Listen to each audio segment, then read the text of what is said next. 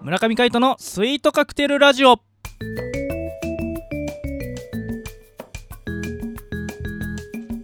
スイートカクテルラジオ始まりましたこの番組はミュージシャンの村上海人とデザイナーの馬場翔一が音楽とデザイン時々何かについて語り合っていくトーク番組ですこの番組へのご意見ご感想などはメールまたツイッターの公式アカウントよりツイートメッセージなどでお送りくださいリスナーの皆様からのご連絡お待ちしております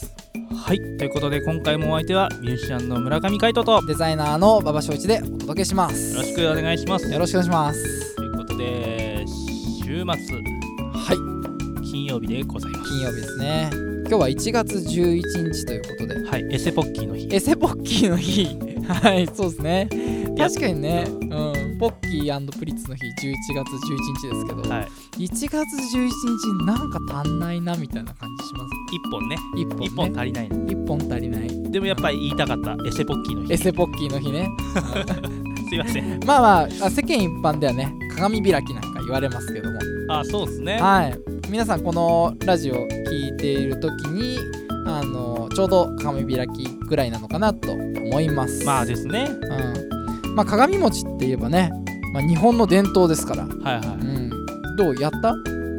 いいやまだやるやらないでしょ収録日違うからあれ収録日だかそうあ違う違う違う鏡餅飾ったってこらあか飾った飾ったと飾ったあるよねあそこあにるちっちゃいのがねある小さいの、うんでもねあれねうん中にさ、う切り餅が入ってるタイプなんだよねうんうんやっぱさ鏡餅ってさあれ全部が食べれると思わない思わん食べた食べたいと思わないあのーちゃんとした餅だったら食べたいと思うねそうだよねうんわかるわかるそうあの中に入ってるうんなんちゅうのねただの佐藤の切り餅かもしれないけどさまあ丸餅だったり切り餅だったり するよねそうそうそうあれがさ、なんか残念でならないんだよねいつもまあそれならちゃんと本物の鏡餅やったらいいじゃいやまあそこまでやるのめんどくさいなとんまあねちゃんとつぼの実冬祭りに来てのし餅をねこあうーねこねてこう重ねときゃいいんでしそうそょう重ねとけばいいんだよあーまあまあまあまあまあまあ鏡餅ねそうですねまあ鏡餅ってね名称の由来が昔の鏡の形に似てることを言うらしいですね、うん、どういうこと昔の鏡は青銅製の丸型で、はいあのー、なんて言うんでしょうほら卑弥呼とかがさはいこう神様と交信する時とかにさ、はいはい使ったりとかさうんあのするじゃんえあれどっち側から見てかその鏡に似てる上から見てじゃない上から見てやっぱなのそうじゃないああそのあ小さい餅がうん鏡の場所ってこと、多分そうじゃないかな、へーうん、まあとりあえず鏡が由来なんだって、へーうん、らしいよ確かにそのね鏡餅ってこ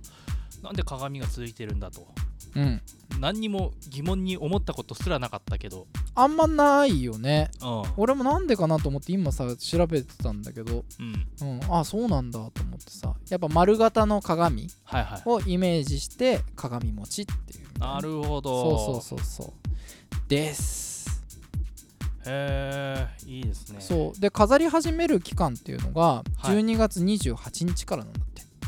あそれも決まってんだそ知らうなかがった最適とされているらしい、へえ、うん、12月29日だったら9が苦しむにつながるから避けるあなるほどそう30は霧のいい数字だからはいあの悪くないっては言われてるんだけど、はいなんか旧暦だったら12月って30日までしかないんだってあそうなんだそうそうそうで一夜餅っていうのがあってはいそれもなんか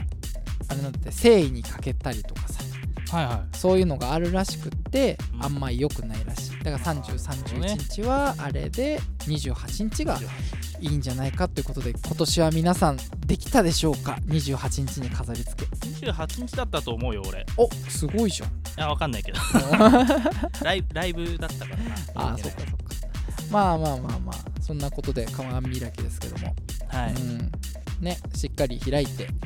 あのねなんて言うんでしょう今年もまた始めていきましょうってそこうでとですすねねうんお正月も終わってはいゆっくりした気分も終わって終わって新たなスタートを切るということですねということでカイトさんなんかセッションライブがそんな鏡開きの日にあるみたいな話そうなんで、ですよ、うん、この今日ね11日のはい19時、19時半ぐらいのオープンかなうんうんであの調布の銀座というねライブハウスでいつもお世話になっているはいライブハウスで、えーセッションがありますうんすなのごいで、うんぜひ皆様ね楽器だったり、歌だったり、うん何でも OK なんで、うん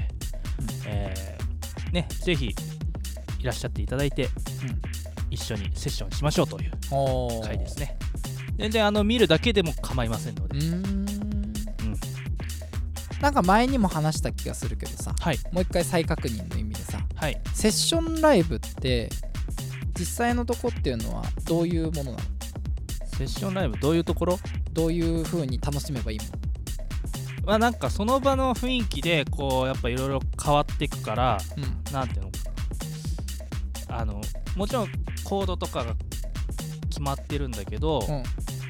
でもその中でこう初めて合わせるわけじゃないですかはいはいリハーサルなしで、うんでそこでできた音楽っていうのを、うんまあ楽しむそのうん本当に生のライブを楽しむじゃないけど、うんう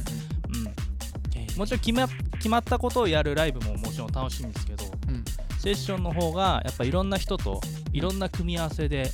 音が出せるから、うん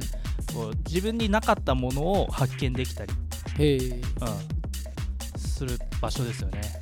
そっかそっかじゃあどっちかっていうとこうミュージシャン同士でのコミュニケーションの場でもあるわけそうですねあーミュージシャン同士だったらでもちろんミュージシャンじゃない方た例えばそのうん本当に、なんだろうほんいなんなんていうの普通の仕事してて、うん例えばゆずの歌が歌いたいとか、うんミッシルが歌いたいっていう人でもうん OK なんですよ、えどういうことそれはただ普通にカラオケしたいみたいな人がうん来ていただいて、それでこれ歌いたいんですけどって言ったら、うんもちろん楽譜があればなんですけど、うんうんいろいろ打ち合わせしてその場でできることも可能なんでへえ生演奏バックに歌うみたいすごいねな、うん、えじゃあバンドスコアみたいなの持ってくれば例えばだけど俺がそのまま行っても歌えちゃうわけ全然 OK ですすごいねそうそうあまあ楽譜なくても今あのなんていうのコード検索とかさーうんうんいろいろ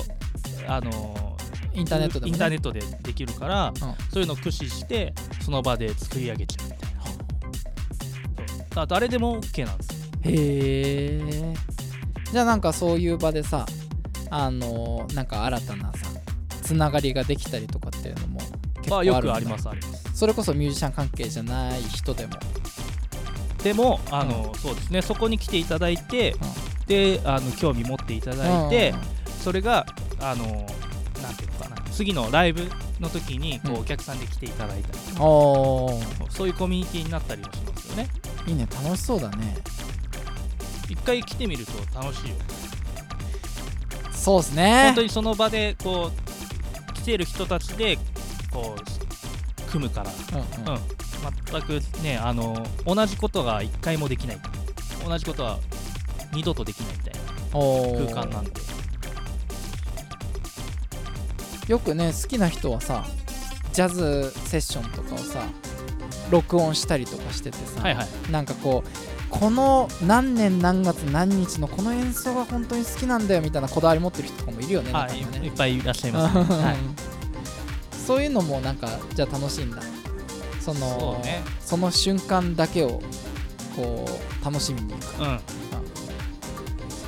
やっぱこうアドリブソロとかもさ、うあの同じことって絶対できないしうんそこの時の反応の試合だから、ううん、ジャズミュージシャンっていうと、うん、だからそこはこうセッションじゃないとできない部分もあるし、ん、うんうんなんかある程度の固定メンバーみたいなのは決まってるんですか今回はそうですね、うんあの僕が今ホストでやってるのと、うんあと、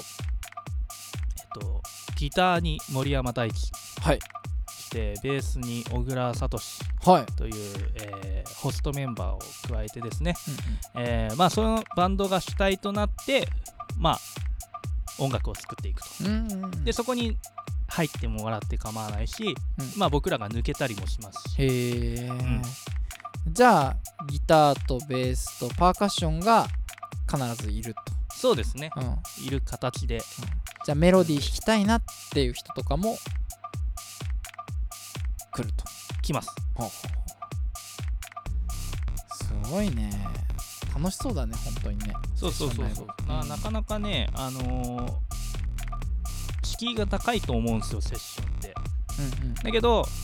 なんかそれを今年は取っ払いたいなみたいああいいねそういうのねなそうなんかいいじゃないですか新たな挑戦をどんどんしているような感じでそうそううんなんかライブとはまたちょっと違うねうんうんうんなんかその場でしかできない何かをこう作っていけたらいいなといいね考えておりますので、いや僕もね、はい新たにしょ挑戦をねちょっとやっていこうかなと思っててマジですかマジっすよどうですかいや毎月1回デザインコンペにはいものを提出しようとおいいですねそして今年の目標タイトルをですね、はい年内に最低1つは取ろうと、お素晴らしいじゃないですか